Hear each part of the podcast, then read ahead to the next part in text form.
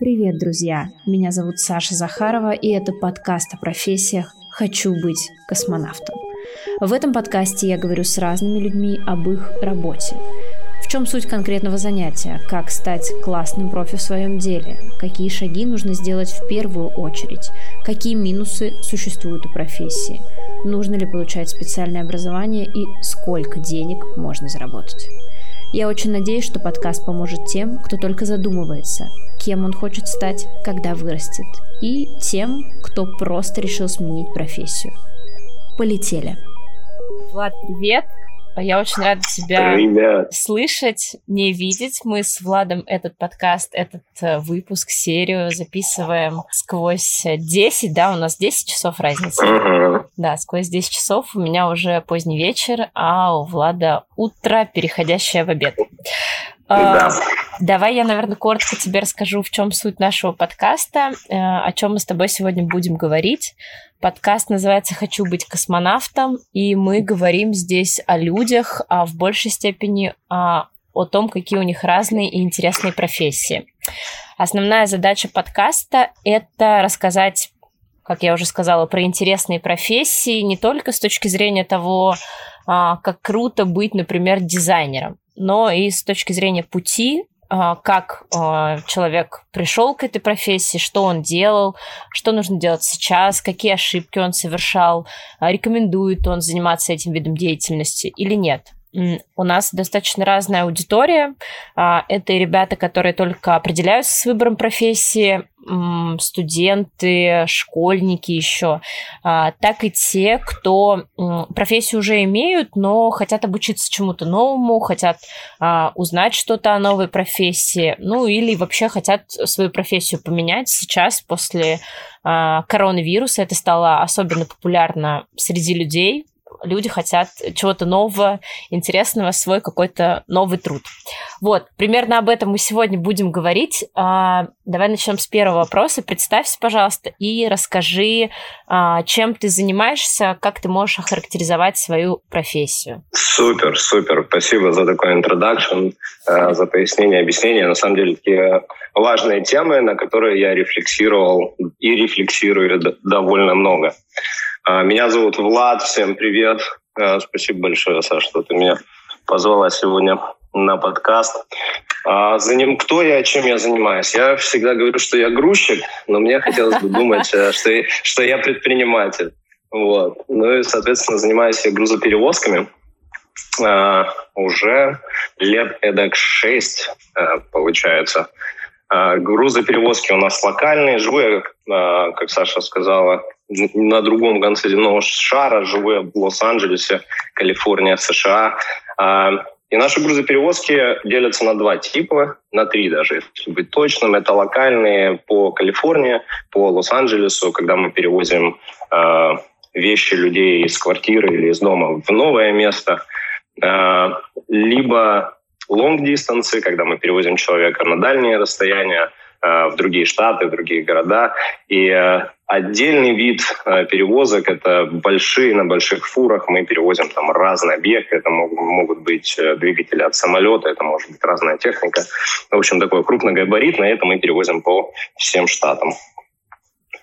Угу. Супер. Расскажи, пожалуйста, как... Ну, здесь, наверное, невозможно не рассказать коротко про путь в Америку. Понятно, что там наш подкаст немножко не об этом, но вот занимался ли ты грузоперевозками до этого? И вот как ты попал в Америку, как пришла мысль заниматься вот этим видом бизнеса, вот этой профессией конкретно там?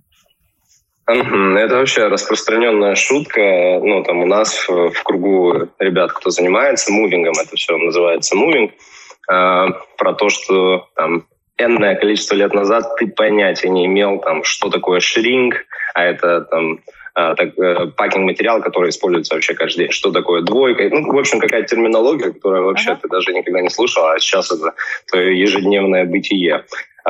Грузоперевозками, естественно, я никогда не занимался. В принципе, до переезда в США там, мои работы – это были какие-то подработки, скорее, нежели работы, потому что я учился в университете, и фулл-тайм я нигде не работал.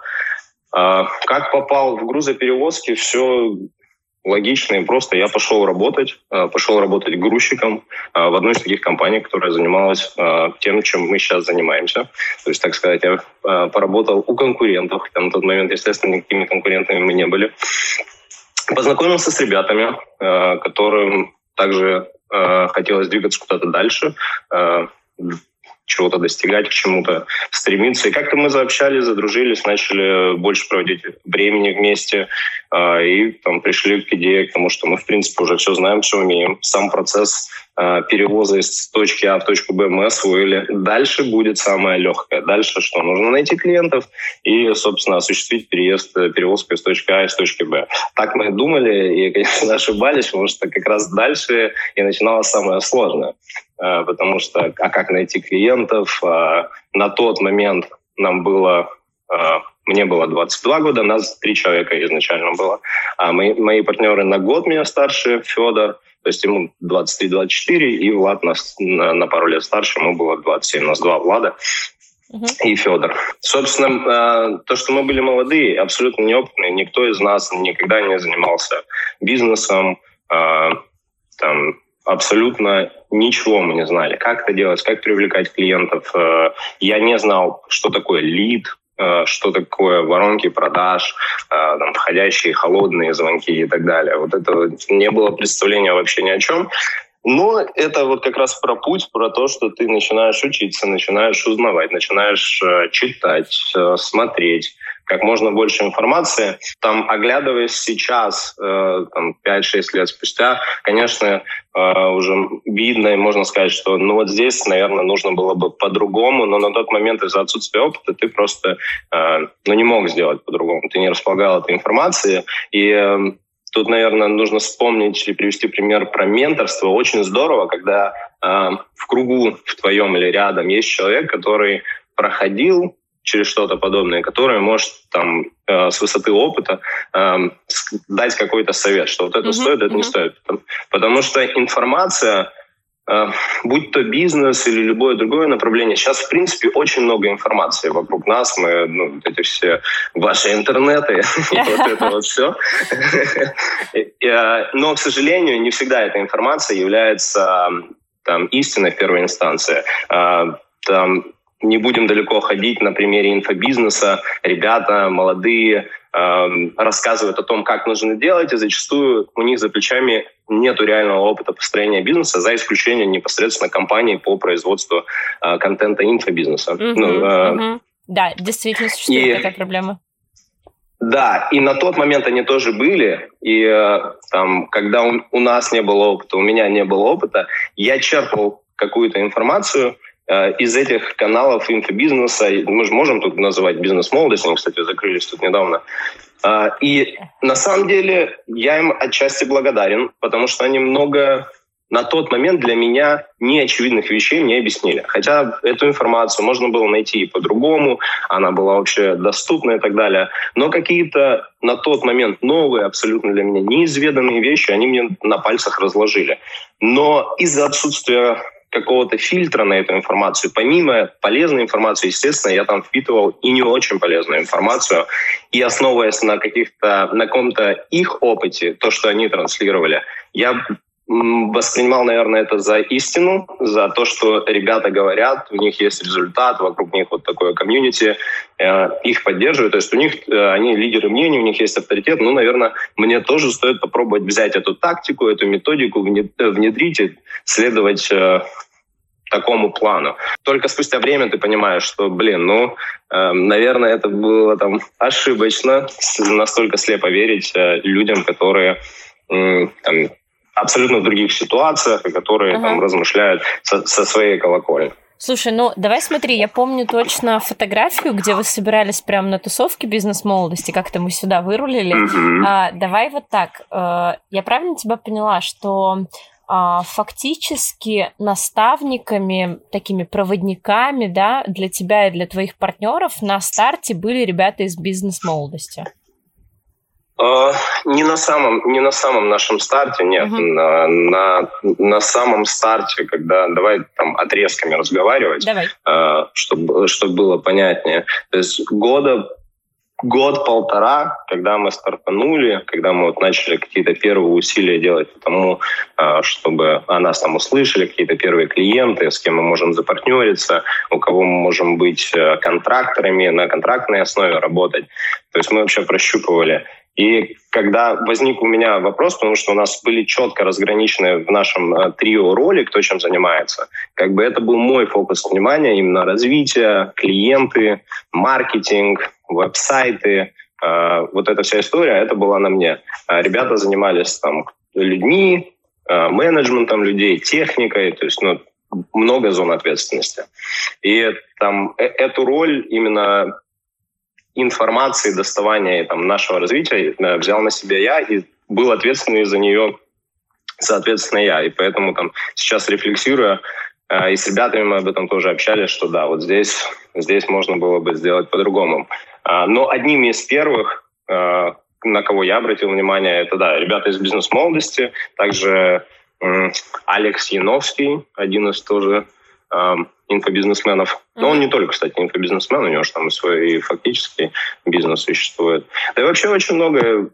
Я поглощал YouTube часов, наверное, по 7-8, может быть, и больше в день, когда мне нужно было изучить, как работает Google AdWords, но я фактически сидел в офисе, пил кофе, смотрел, как настраивается рекламная кампания, засыпал в стуле, на какой-то там 10-15 минут PowerNap просыпался, перематывал YouTube-запись и продолжал я смотреть, как настраиваться. То есть обучение было очень быстро, и там его было очень много, потому что нужно было быстро здесь и сейчас организовывать там, себя и вокруг себя в компанию так, чтобы это начинало работать. Смотри, а как вот выбрать, первое, окей, там мы поняли, хочешь там какого-то, не знаю, успеха, хотя это слово сейчас стало таким ругательным, что его стараются не употреблять лишний раз, потому что оно сразу ассоциируется с успешным успехом, и тебя начинает троллить. К этому повернемся еще. Смотри, первое, да, найти ментора, второе, смотреть, поглощать YouTube. Вот если мы говорим о предпринимательстве, да, ты предприниматель, что, какие каналы... Да, предприниматель-грузчик. Какие каналы ты рекомендуешь смотреть ребятам, которые решили открыть свое дело в сфере грузоперевозок или не в сфере грузоперевозок? Что ты рекомендуешь посмотреть, с чего начинать? Или кого? Да, сейчас я соберусь с мыслями, кого можно посмотреть. Из тех, кто первый приходит на ум, это Черняк Big Money. Это человек, который сделал, можно сказать, себя сам, хотя, опять же, возвращаясь к тому, как важна семья на старте и там, воспитание семьи, потому что Черняк из очень обеспеченной семьи, где папа достаточно серьезный предприниматель в Украине. Я не могу сказать, что сейчас я очень много поглощаю информации там, в Ютубе, или в принципе вообще по бизнесу, очень сдержанно. Из бизнесового это Черняк, из такого российского бизнеса это еще Вадим, доча. У него маленький такой ламповый YouTube-канал, там, я не знаю, 80, может быть, 100 тысяч подписчиков. И он делает как бы для своих. А еще есть большой человек, это тоже он рассматривает больше какие-то и истории там, среднего и малого бизнеса в России. Про вообще информацию про грузоперевозки. Сейчас настолько... У нас же смещается центр всего вещания, особенно в Ютубе, на какие-то локальные темы, на какие-то тематические истории. И по грузоперевозкам есть полно и блогов, и влогов, и чего хотите. Скорее всего, даже и подкасты есть. В разных городах, будь то в России или будь то в Америке, есть ребята, которые снимают, которые работают там, грузчиками, допустим. Они снимают свой быт, как у них проходит день и так далее. Есть ребята, которые владельцы компании и снимают ее уже там с другой стороны. Их настолько много, я боюсь, я даже рядом не назову цифру, сколько их. Поэтому просто загуглите, если конкретно эта тема интересует. Но я не слежу ни за кем, ни на кого не подписан, поэтому мне сложно сказать. Я тебя поняла. Окей, давай пойдем дальше, этапами. когда ты точно осознал и понял, что у тебя, да, у твоих партнеров, кстати, расскажи сейчас, вы с ними вместе или не вместе, как ты этих партнеров нашел, и в какой момент ты понял, что, ну, все, ребята, я бизнесмен, вот я теперь такой важный человек, вот когда пришло это осознание, и немножко про партнеров. Про осознание, да, оно не приходило и не приходит. Я не знаю, как это происходит. Ты просыпаешься с утра, пьешь кофе, но я важный человек. У меня все получилось. Я не знаю, у Фридмана, интересно, было вот в какой-то момент такое ощущение.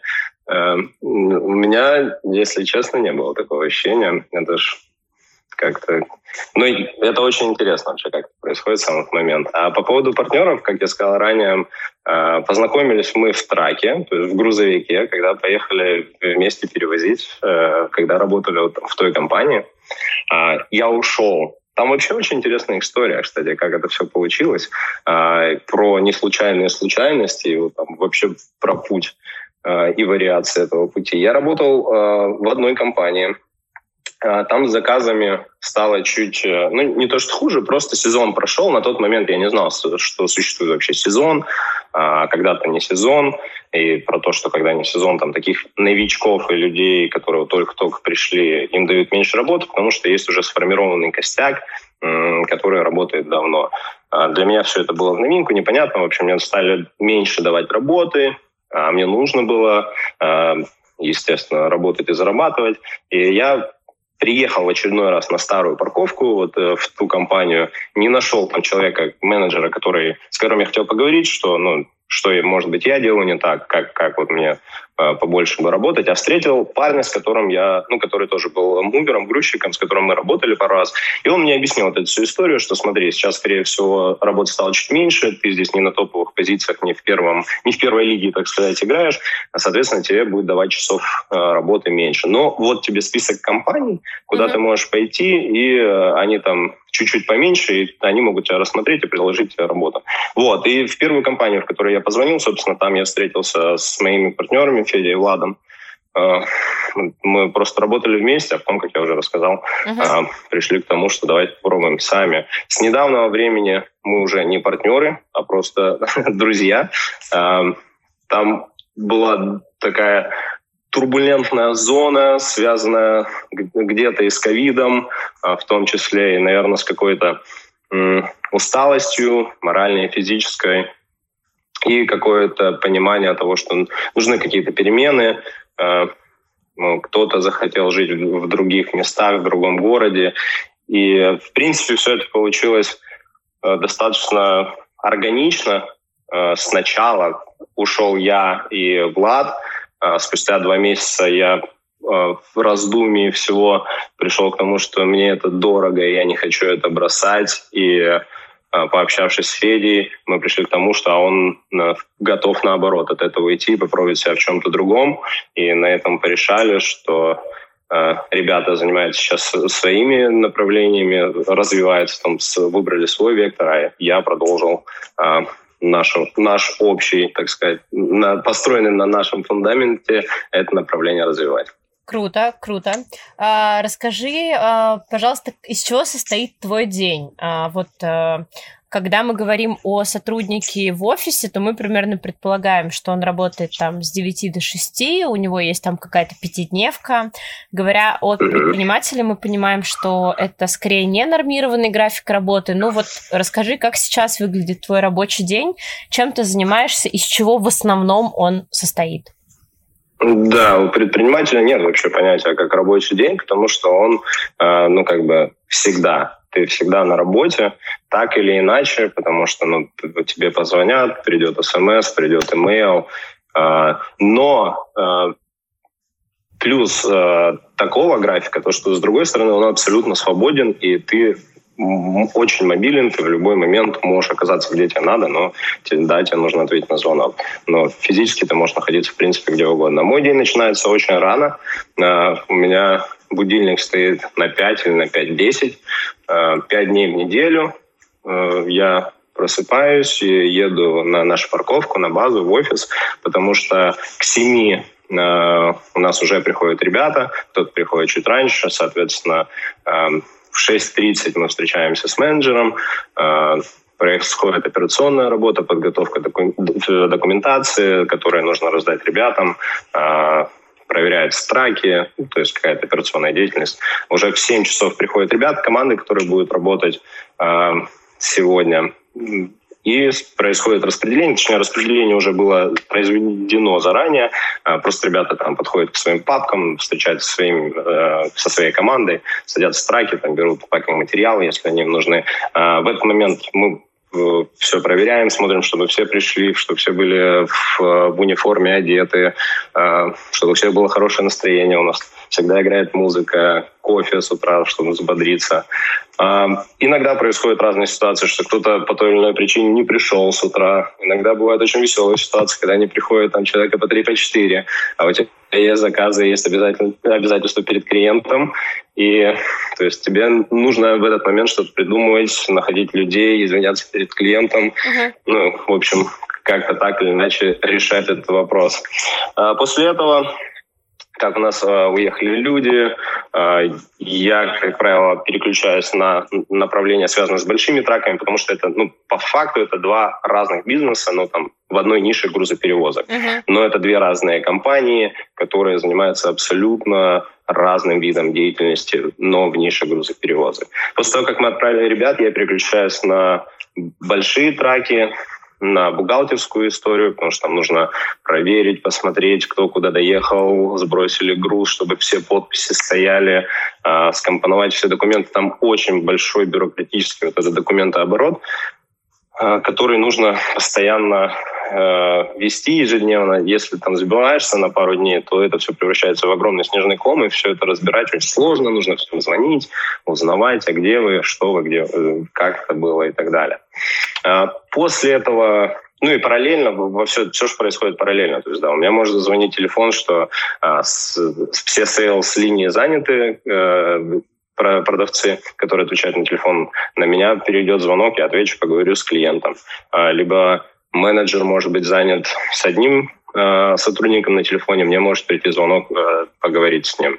Параллельно могут быть еще куча всего, куча вопросов, ко мне могут подойти сейлсы, спросить, что с тем клиентом, либо происходит так, что что-то происходит на работе, и там клиент чем-то недоволен, и с ним нужно поговорить, это тоже делаю я. Но и уже ближе туда, наверное, к обеду такая вся операционная деятельность заканчивается, и уже начинаются более-менее плавающие какие-то задачи, поговорить с клиентами, там, убедиться, что у нас вовремя нам привезут пакинг-материалы, убедиться, что у нас траки вовремя будут починены, нужно ли их чинить. Ну, то есть там уже разнообразные задачи появляются, так скажем, мелкие.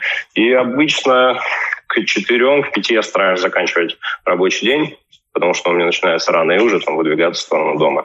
Но и дома работа не заканчивается, как я сказал, телефонные звонки, имейлы. И в 11 вечера, в 12 ночи бывает такое, что нужно поговорить либо с ребятами, либо с клиентом, что-то обсудить, какую-то проблему уладить.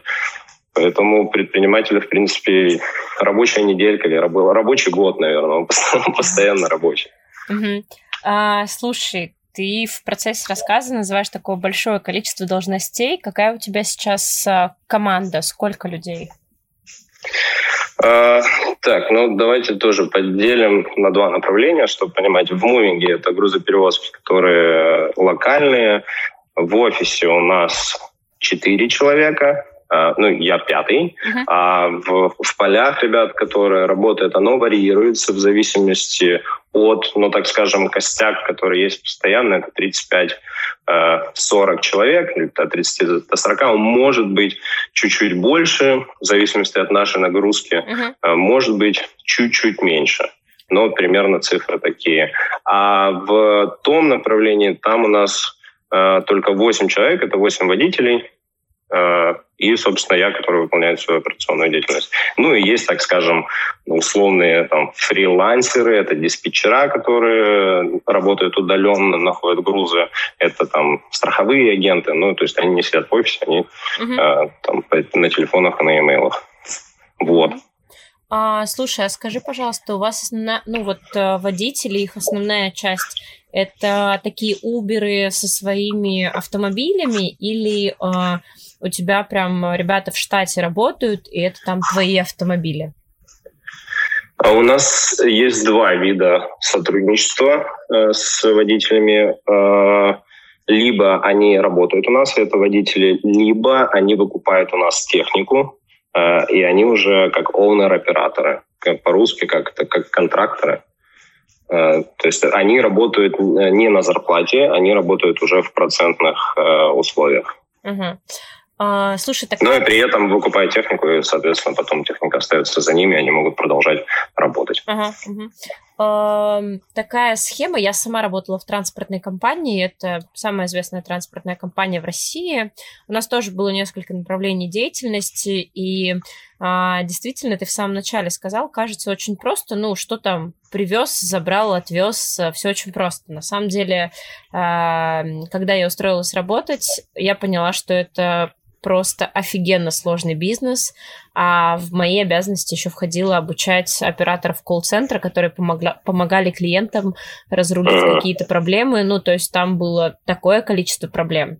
Вот скажи, сколько времени ты отработал, немножко, да, вернемся назад, сколько времени ты отработал в компании в найме, прежде чем ты понял, как этот бизнес строится, или, в общем-то, ты по ходу уже разбирался с тем, как это построить, каких людей нужно нанять в первую очередь, как выстраивать взаимоотношения с водителями, как они у тебя будут работать и так далее. К сожалению, опять же, наверное, а может быть и к счастью, если посмотреть с другой стороны, у нас не было никакого понимания, как работает офис, потому что мы там не были вообще, работая наемными сотрудниками. И как разговаривать с клиентом по телефону, как вообще находится этот клиент, что нужно для этого сделать. Мы не знали абсолютно, и спросить нам по факту было не у кого. И все это был метод проб и ошибок, просто метод какого-то перебора. То есть мы понимали, что есть там платформы, на которых можно размещать там свой аккаунт, свое имя, набивать туда отзывы, и оттуда должны приходить клиенты. Но мы не знали, как это работает, мы не были с этим знакомы, как просить клиентов написать этот отзыв правильно. А там же проблема яйца и курицы начинается, что у тебя нет отзывов, нет клиентов, нет клиентов, нет отзывов. То есть, а у твоих конкурентов их много, и вот как с этим быть?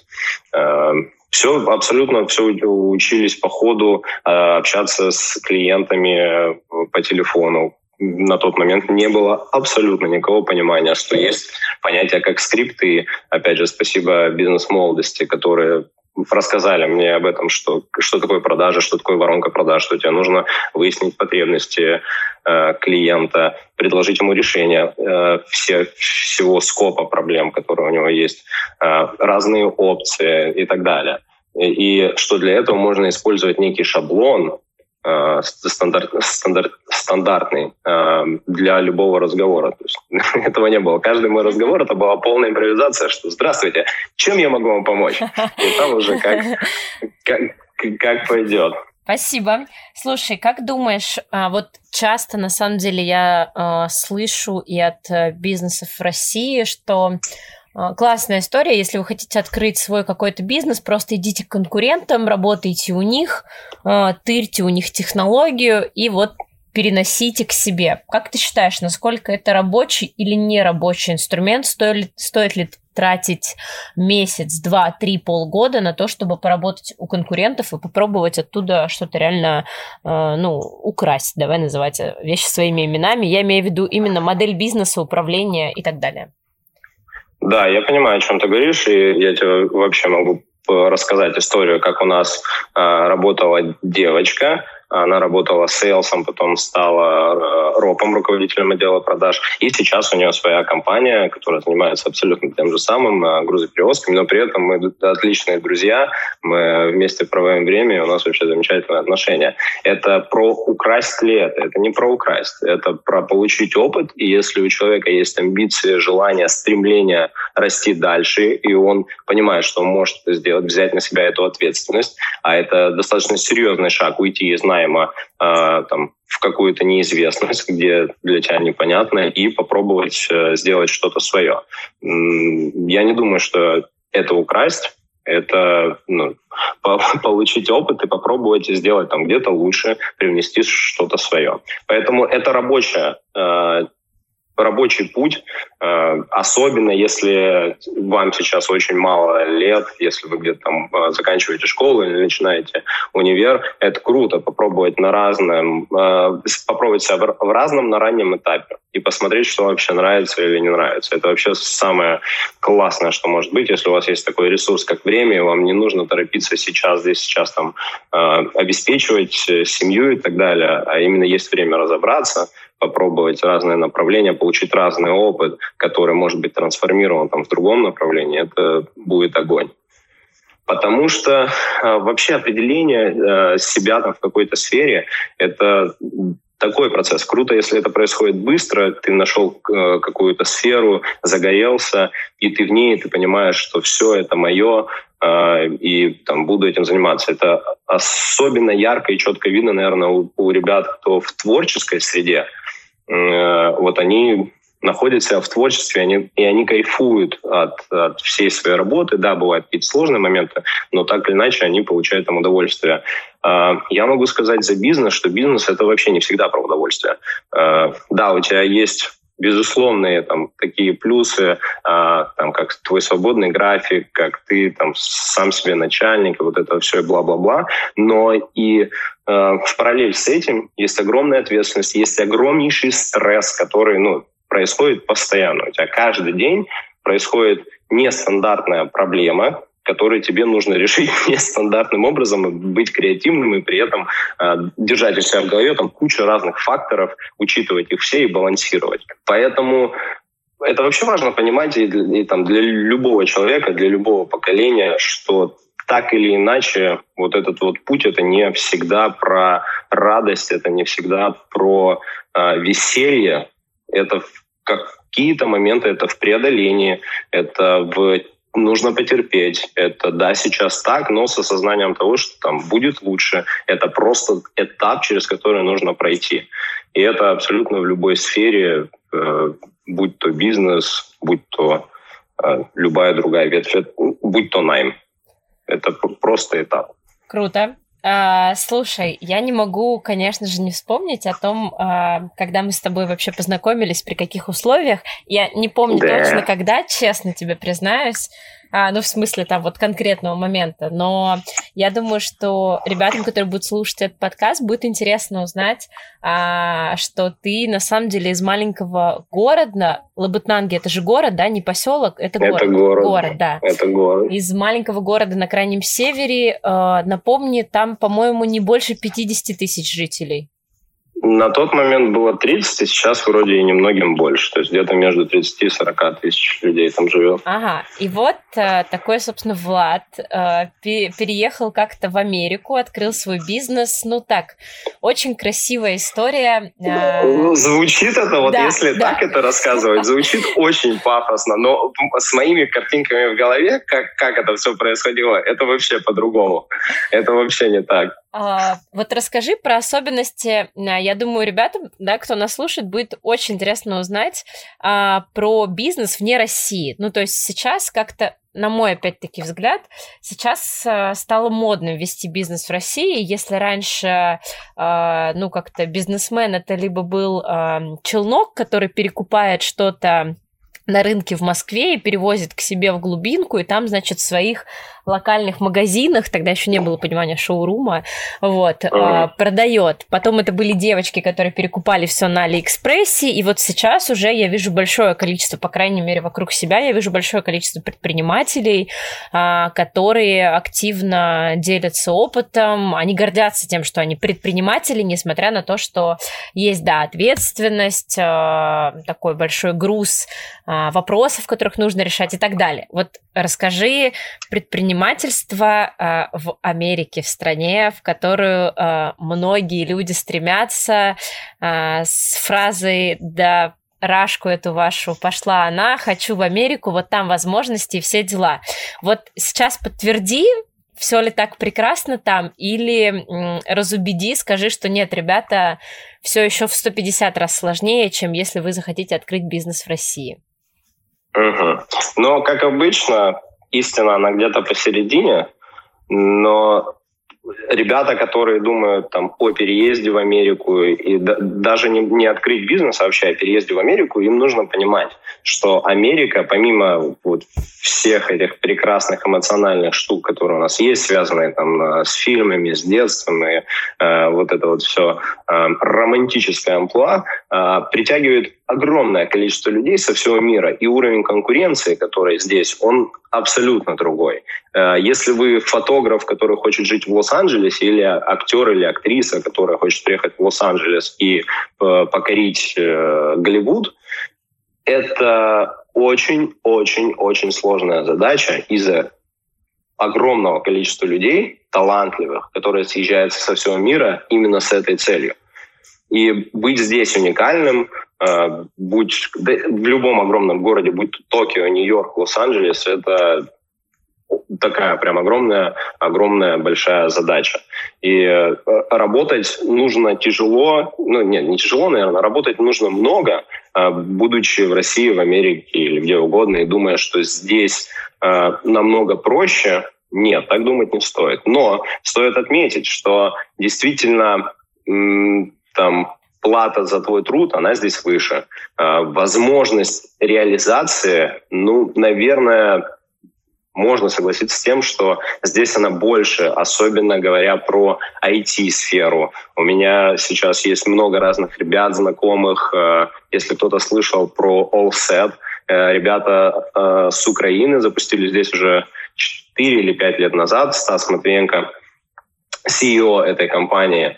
И вот он наглядный пример того, как здесь можно приехать к парню с другой страны, поднять раунд инвестиций, это тоже занимает время, это произошло там не в один момент, и построить компанию, которая сейчас работает по всей Америке, они занимаются в сфере еды, фудтека.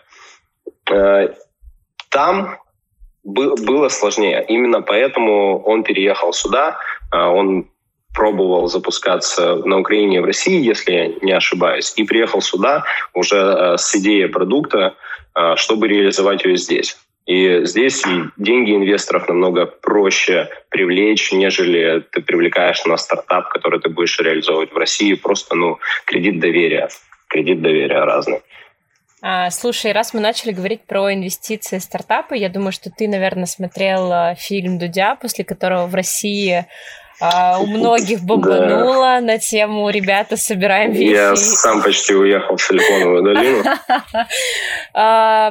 Скажи, пожалуйста, насколько это коснулось твоей работы, твоего бизнеса? Нужно ли было тебе привлекать какие-то инвестиции? А как это можно сделать молодому предпринимателю в Америке? Мы не привлекали никаких инвестиций, мы все делали, так скажем, на свои, работая и из оборота, не вынимая, а реинвестируя обратно в бизнес. Но так как я вот сейчас рассказал про Стаса, и я погрузился во всю эту историю IT-стартапов, и как это происходит, это целое, так скажем, целый свой мир, своя наука с определенными шагами. И очень много, если кому-то интересна тема стартапов, я сразу рекомендую Y Combinator, один из самых, наверное, классных, крупных и успешных комбинаторов в Силиконовой долине. Есть полно переведенных роликов в YouTube про то, что такое стартап, как его запускают, какие есть стадии, как общаться с инвесторами, где их находить и так далее. И здесь в первую очередь, естественно, важен продукт. Раньше можно было сделать идею, и тебе давали деньги на идею, на ее реализацию. Сейчас с каждым годом уже становится сложнее, опять же, из-за конкуренции, из-за того, что рынок насыщается с каждым днем все больше и больше. Кто-то копирует продукты, улучшает их, кто-то придумывает что-то абсолютно новое. И привлечение этих денег уже ты не можешь базировать только на идее. Тебе уже нужно показать хотя бы что-то. То есть что сейчас ищет инвестор? Инвестору важно, чтобы проект был очень масштабируемый, желательно на весь мир, и где очень быстро будет возврат инвестиций. То есть им нужно что-то такое виральное, что-то очень большое. Сейчас, чтобы заинтересовать инвестора, им уже нужно показать какой-то трекшн, какие-то цифры, что мы сделали, это называется MVP, то есть минимальный продукт, который предоставляет какую-то ценность для клиента. Мы сделали несколько гипотез, мы их оттестировали, у нас есть 100 активных пользователей, из них отвалилось всего лишь 5. То есть наш продукт интересен и так далее. То есть на основе каких-то метрик вы уже можете показать, что это потенциально принесет вам много денег, поэтому инвестируйте, пожалуйста, в нас вот там энную сумму, мы ее потратим вот так-то, вот так-то, вот так-то, и через год у нас будет то-то, то-то, то-то и такие показатели. Есть такое понятие, как elevator speech, или не elevator pitch, когда тебе нужно буквально там, за пару минут, за минуту уложиться, как будто бы ты едешь в лифте с потенциальным инвестором, и ты ему очень быстро должен презентовать свою идею так, чтобы его это зацепило. Он сказал, выходя из лифта, вот моя чековая книжка, давай сколько. Погуглите, посмотрите, как делать elevator pitch. Слушай, ну вот это актуальная тема, мы немножко уходим от темы профессии, но просто ты сейчас про это сказал. Мне казалось, что это какие-то такие фильмы из моего детства, когда есть чековые книжки, когда нужно в лифте тебе рассказать свою идею инвестору. Это реальная вещь, которая сейчас вот в 2020 году так можно, сейчас грубо скажу, зацепить инвестора. Ну, чековые книжки, они до сих пор работают. В Америке, в принципе, чеки – это до сих пор очень такой общепринятый метод платежа. А по поводу инвестора, на сегодняшний день, исходя из моего опыта, потому что у меня была там маленькая попыточка запуска своего стартапа, связанная с программным обеспечением для компаний, которые занимаются грузоперевозками, потому что я сделал для нас софт, который, собственно, обеспечивает всю нашу внутреннюю операционку. И я думал вывести ее на рынок. И вот на моем опыте у меня была возможность пообщаться с аналитиками большого фонда, опять же, благодаря интро от действующего предпринимателя и CEO Стаса, про которого я рассказывал. То есть у него уже есть кредит доверия, он говорит, что вот есть такой Влад, он давно в сфере грузоперевозок, у него есть идея, у него есть что показать, обратить на него внимание, как-то поговорите, пообщайтесь с ним, пусть ваши аналитики с ним пообщаются, и, возможно, вы к чему-то придете. И тогда, соответственно, у инвестора уже есть большая заинтересованность пообщаться с таким человеком. А тут, наверное, стоит поговорить о нетворкинге и про какие-то банальные вещи, что нужно окружать себя людьми, которые лучше, наверное, неправильно лучше, но которые достигли чего-то большего, на которых ты... Это туда же и к менторству можно тоже отнести. И, соответственно, просто быть социально проактивным, заводить много разных знакомств, но важно пометить, что это не из корыстных целей должно происходить, что давайте я сейчас познакомлюсь, а вы меня с кем-то еще познакомите. Это, наверное, просто неотъемлемая часть сейчас нашего общества. Общаться, чтобы твой нетворкинг расширялся. В тему знакомства расскажи, где нужно знакомиться предпринимателям, не обязательно с потенциальными инвесторами, может быть, с такими же потенциальными предпринимателями, с ребятами, которые уже что-то начали, да, свой бизнес. Где с такими людьми знакомиться, о чем с ними говорить, как с ними поддерживать взаимосвязь, можно ли их впускать в свою какую-то социальную жизнь, будь то, не знаю, развлечения, спорт, или вы только, делишки по бизнесу решаете? опять же, исходя из какого-то моего опыта, каждый раз, когда были какие-то мероприятия, условно, там, бизнес-форумы, бизнес-встречи или вот что-то такое, оттуда у меня никогда, уходя оттуда, я не приобретал никакого там хорошего знакомого или тем более там, друга, с которым бы мне было дальше интересно общаться. Как правило, мероприятия, которые вот конкретно на это направлены, почему-то там, модное слово «конверсия» у них маленькое получается. А как раз-таки в более непринужденной атмосфере, когда происходит знакомство, когда оно более, так скажем, органичное, тренировка на боксе там, или прогулка, не знаю, на велосипеде, или где-то в кафе ты с кем-то просто начинаешь по той или иной причине общаться, или ты едешь в лифте и замечаешь, что у парня там какие-то цветы, ты начинаешь с ним разговор, классные цветы, что у вас какой-то праздник. Наверное, это будет странно звучать в России, но здесь это, в принципе, окей. Это окей, когда люди просто начинают там ни с того ни с сего о чем-то отвлеченном разговаривать, и как бы все на этом позитивно реагируют. И именно, ну, то есть вот когда так происходит знакомство, и там, будь это бизнес-сфера, ну, в какой-то непринужденной обстановке, когда это какая-то специальная, какой-то специальный метап, но все это как-то... Я перестал, кстати, ходить, и давно такие мероприятия в принципе не посещал, потому что присутствует, ну, не знаю, постановочность какая-то в этом, так это назовем.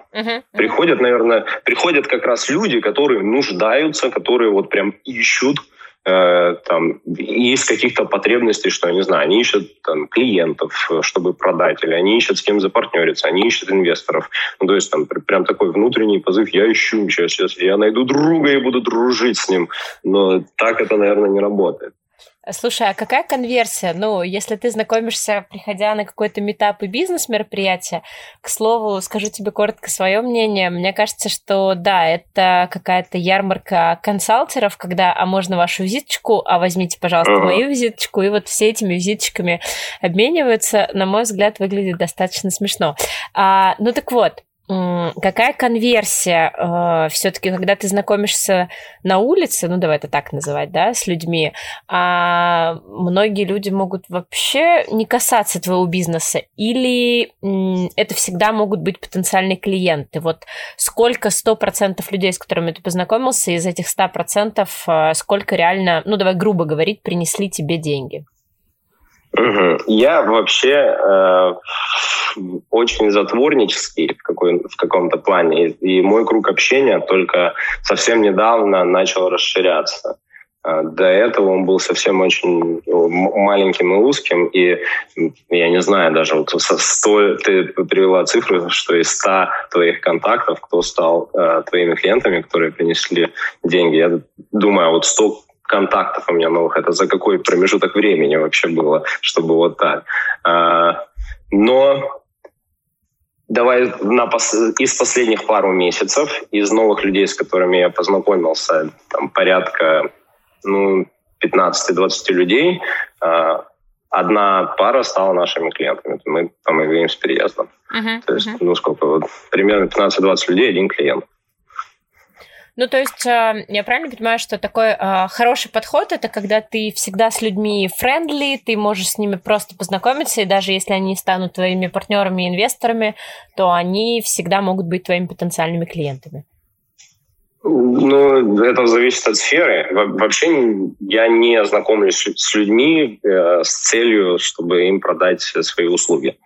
Если происходит такая ситуация, когда им нужно переехать, я, естественно, предложу им свои услуги. Но это тут же не от обратного действия, что давайте я с вами познакомлюсь, а еще, кстати, вам надо переехать. Если нет, то подумайте об этом. Да. Точно нет, я могу вам помочь. Но если что, вот визитка, будем дружить. Да, знаете, куда обратиться. Слушай, расскажи, вот сколько времени у тебя, ну, понятно, что у тебя там сейчас разноплановые рода задачи, да, вот ты рассказала, с чего состоит твой день. А сколько времени сейчас уходит на что? В процентном соотношении примерно. На работу с командой, на маркетинг, на позиционирование будущего твоей компании, на операционную деятельность, на работу с клиентами. Вот примерно что больше всего занимает времени и сколько времени уходит на все остальное? Я понял. Наверное, львиную долю ну не львиную, но процентов эдак 40 это операционка. И она связана там вообще совсем-совсем. Это какая то, что нужно делать, то, что повторяется. Процентов других 40 это работа с командой. Потому, ну, вообще абсолютно со всеми. Это и с ребятами, с грузчиками, это и с офисом, и другие там 20% уже раскиданы на все остальное. Там, в нашем деле, в нашей нише маркетинг, он, к сожалению, к моему большому, потому что моя какая-то креативность детская, которую мне хочется воплотить в такой нише, в грузоперевозках, она... Либо туда нужны очень большие бюджеты, чтобы это имело смысл, либо это не имеет смысла делать с маленькими бюджетами, потому что это, никому особо не нужно. Потому что, как правило, тут сложно создать какой-то бренд. Я сейчас чуть отвлекусь, потому что это моя немножко больная тема. Потому что у меня были такие, наверное, детские наивные надежды про то, что можно сделать какой-то узнаваемый бренд, и он будет работать, там, имя будет работать на себя. Это можно сделать, занимает очень долго времени, лет 20-30, потому что есть компании, которые работают в сфере грузоперевозок, которые начинали еще с лошадьми и с колясками, получается. И они до сих пор в теме грузоперевозок, и у них узнаваемый бренд. То есть американцы знают, вот это мы знаем, потому что они тут перевозили еще, когда корабли сюда приплывали. И маркетинг построить таким образом, там как-то постоянно что-то внедрять, зачастую это слив бюджета происходит. Есть очень скучные проверенные площадки, где ты покупаешь рекламу, и оно работает. И у меня было очень много экспериментов с разными площадками, с разными направлениями, и в Фейсбуке, и социальные, все сети, все, что это можно сделать. И тогда у меня распределение времени, оно уходило туда больше, но оно, к сожалению, возможно, я недостаточно хорошо там сделал свою работу, но оно не сработало в большинстве своих случаев. Вот. И получается примерно 40-40-20. Вот те 20, они там маркетинг и какие-то еще дополнительные маленькие задачи. Смотри, у нас 3 вопроса. Давай начнем с моего любимого вопроса. Честно, я очень люблю спрашивать про деньги. Я вообще, если ты читаешь мой Инстаграм, то ты, наверное, видел, что я люблю про свои деньги рассказывать. Считаю, что немножко какая-то советская тема, если вы мне рассказываете о том, сколько денег вы получаете. Это я тебя плавно подвожу к тому, что... Ты подводишь меня, да. Скажи сейчас не про оборот компании, а вот мы понимаем, что ты владелец собственной компании, которая занимается грузоперевозками. Сколько денег... Давай, ты можешь не называть свою зарплату в месяц, но сколько примерно вилка, которую может получать человек на твоей позиции. Можешь сказать в долларах, можешь в рубли перевести. Сейчас курс где-то 75, по-моему. Скажу в долларах. Я просто сейчас пытаюсь прикинуть эту вилку, потому что нужно учитывать сезонность, а там прям она сильно влияет. Но можешь назвать несколько цифр, типа вне сезон и в сезон. Окей, тогда вне сезон. То есть это будет от 7 до 1000, наверное, 15-17. В сезон, это от 10, это может быть и до, наверное, 1040. То есть смотри, в сезон, я посчитала, сейчас сижу с калькулятором, ты можешь зарабатывать примерно 3 миллиона рублей в месяц. Я наверное, советский человек. Окей, я поняла. И отвечать на вопрос с формулировкой «ты». Да. Буду очень уклончиво. Хорошо, я поняла. Да, окей, спасибо. Сколько времени нужно человеку учиться, работать, тренировать навыки для того, чтобы с нуля... Что значит с нуля? Давай возьмем, например, меня. Я Саша Захарова, я работала в транспортной компании, но я работала с персоналом и не работала там с частью IT. То есть я могу собрать команду, могу примерно понимаю бизнес-процесс перевозок, но опыта в предпринимательстве у меня нет. Сколько, как ты думаешь, нужно времени человеку для того, чтобы практически с нуля стартануть до той точки, в которой ты сейчас находишься?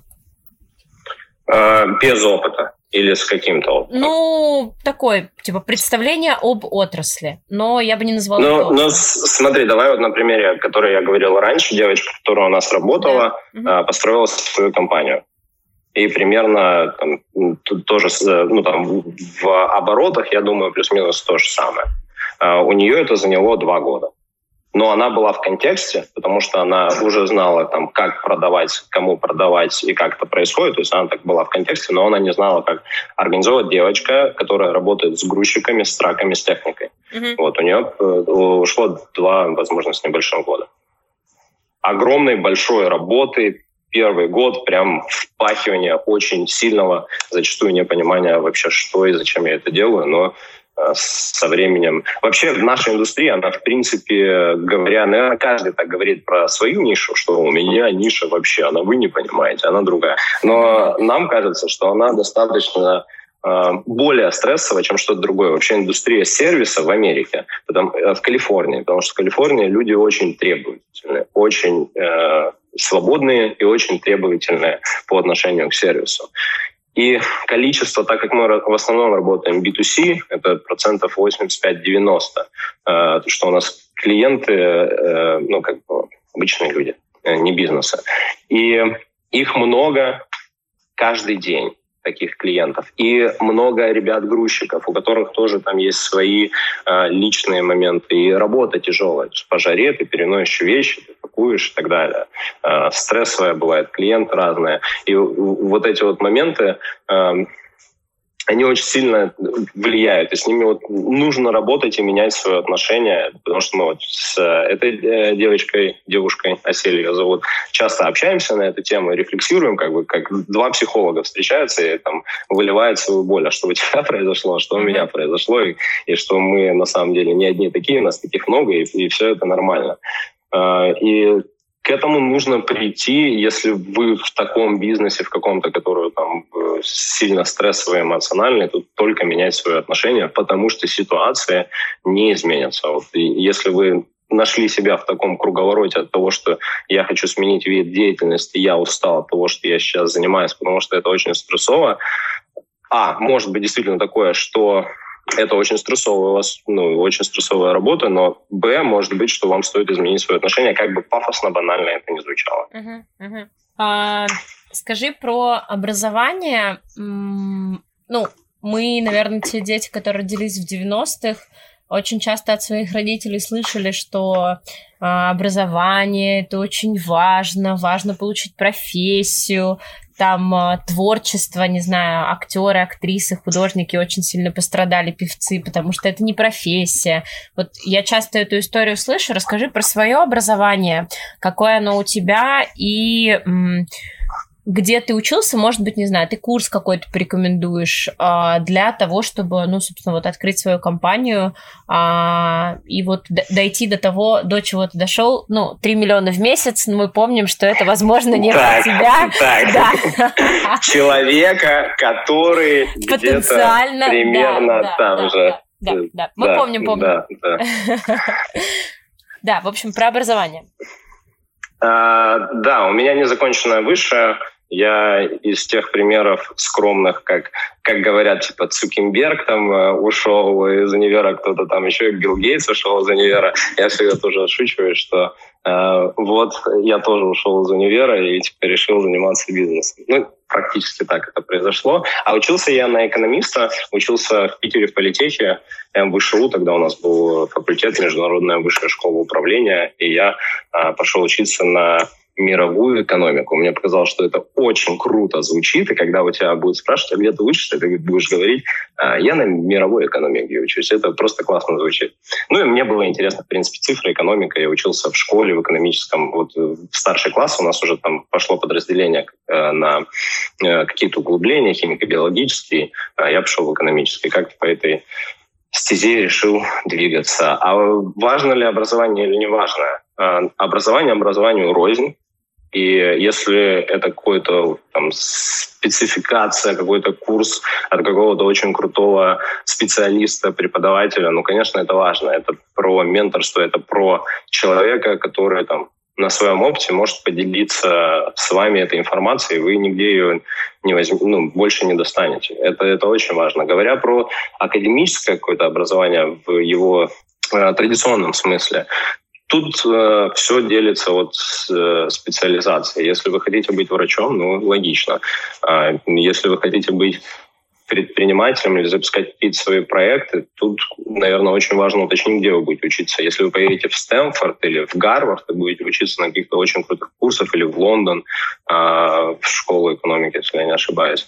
Но это образование, конечно, оно, безусловно, даст вам намного больше свежих идей и вообще масштаба мыслей. И люди, которые будут там, вам дадут абсолютно другой взгляд, нежели вы будете сидеть у себя дома и изучать что-то по Ютубу. У меня, к сожалению, пока еще не было такого опыта прям масштабного образования. У меня были идеи поехать поучиться. Я смотрел, это был Гарвард, но там что-то, и все это стоит космос. И по итогу у меня поменялись планы, и, в общем, я не поехал. О чем немножечко сожалею. И, возможно, еще исправлюсь. Потому что это какое-то... То, что они показали, как это происходит, брошюра, видео, очень круто. Вообще уровень, прям вообще. У меня не было слов. Я прям, знаешь, как ребенок, примерно как в лагере. Я хотел поехать в детский, примерно так же. Но пока не сложилось. Поэтому образование рознь. Важно, знаешь, это как спрашивают у музыкантов про музыкальное образование. Uh-huh. То есть насколько оно вам помогло ли оно вам написать этот бит, эту песню музыкальную, или наоборот отсутствие как-то сказывается. Тут то же самое. Безусловно, в этом есть какие-то плюсы, но обязательно ли это? Нет. Сделает ли образование музыкальное или бизнес-образование тебя успешным в твоем деле? Вообще не факт. Но в каких-то моментах может ли оно тебе помочь и дать более широкий взгляд на ситуацию в целом? Да, может. Но также все остальное зависит от тебя. То есть не образованием единым. Ну и последний вопрос. Расскажи, даже не расскажи, а порекомендуй. Вот что можно, нужно, с чего лучше начать людям, которые хотят открыть свой бизнес. Если нужно, давай привяжемся конкретно к какой-то другой стране, но хотелось бы в общем, какие первые 3-5 шагов нужно совершить для того, чтобы открыть свое дело? Это то, что не попало в запись, когда мы с тобой только настраивали, то, что я тебе сказал, что очень круто, что ты начала это делать. Ты, скорее всего, очень много об этом думала, я говорю про подкаст, очень много об этом думала, где-то это витало, а в какой-то момент ты такая, я просто буду делать. Я закажу микрофон, все, пошла заказывать микрофон. И потихоньку настроила сетапы, отмонтировали, сделали. Да, это было как-то, не всегда быстро, но тем не менее это сделалось. То же самое без привязки к бизнесу, а вообще с чем бы это ни было связано. И также и бизнес. Что хватит думать, нужно начинать делать криво-косо, будь то стартап, криво-косо, накидать какой-то MVP, показать, работает или нет. Накидали какой-то сайт, сейчас я сейчас как старик буду разговаривать, сейчас ваше-то время, тут у вас есть все инструменты. Зашли на Тильду, сайтец, тых-тых-тых, накидали. Яндекс Директ постоянно дает какие-то бесплатные, сколько-то тысяч рублей проверить рекламу. Закинули, сделали тест. Опять же, YouTube вам подскажет, как настроить рекламную кампанию, как сделать, какие ключевые слова, посмотреть все это, как Яндекс.Метрика, все. Можете за бюджетные, не знаю, наверное, 1010 рублей понять, у этого есть спрос или нет спроса. Будь то ковры из Индии или штативы для фотоаппарата из Китая. Просто вы увидите, есть конверсия, нету, если спрос нету, и вы уже можете пообщаться с этим клиентом и спросить у него про его потребности, что он хочет, что понравилось, что не понравилось. Это вам будет стоить 5-10 тысяч рублей. Это 100-150 долларов. Возьмите и сделайте. Это зачастую сложно, так же, как пойти в спортзал. Но без этого шага ничего не произойдет. Хотя хотелось бы, конечно, но не происходит. Да. Слушай, я обещала, что это будет последний вопрос, но поскольку, не знаю, куда-то мы попробуем монтировать это, может быть, по ходу пьесы. Про спорт. Я увидела, что ты начала заниматься спортом, ну, естественно, моим любимым видом спорта, и поэтому я не могу, конечно, про это не спросить. Вот. А мне, знаешь, что больше всего интересно? Речь, на всякий случай, про бокс, потому что не все люди в курсе. Мне очень хочется спросить... Ну, я помню, у тебя была история там с йогой, да? Ты очень активно вот этой историей занимался, теперь бокс. Больше интересно с точки зрения предпринимательства. То есть тебе какой-то конкретный из этих видов спорта как-то помогает, разгружает, не знаю, отвлекает? Или это больше история про, ну да, физическое здоровье, условно? Ты так сказала про йогу. Я не занимался йогой. Подожди, были медитации какие-то, я точно помню. Ну, про медитацию, да, но это же не йога. Йога. Я плохо в этом понимаю. Асаны. Да, я плохо в этом понимаю. Для меня это вот типа одного поля ягоды, это вот как-то мое представление о. Ну, в общем, рассказывай, это как-то влияет? Помогает, влияет. Все говорят, что влияет. Наверное, модно говорить, что да, ты преодолеваешь в спорте вот это вот себя. Если отвлечься от какой-то вот этой составляющей, то, наверное, это любая другая деятельность помогает тебе переключиться. И неважно, что это. Это игра на гитаре, бокс, не знаю, вырезание марок, коллекционирование монеток. То есть, ну, все, что тебя переключает, все, что тебя отвлекает, потому что нельзя быть постоянно включенным в процессы, в бизнес-процессы. Нужно выключаться и менять фокус на что-то другое. И это, в принципе, помогает, там, чтобы глаз не замыливался, чтобы там, посмотреть свежим. А дальше все по предпочтениям. Всем ли нужно заниматься спортом?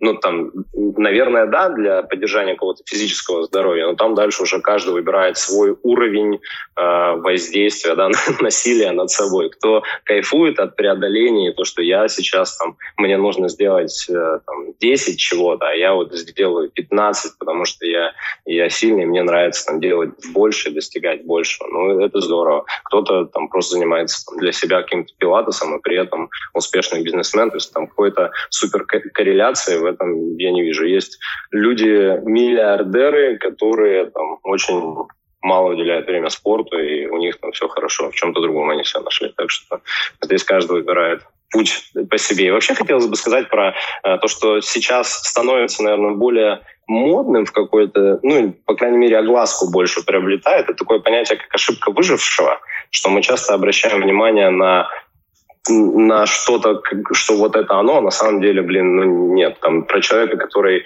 добился всего, всея, и это было так изи, он становится для нас каким-то ориентиром, что да я тоже так смогу, да вообще не факт.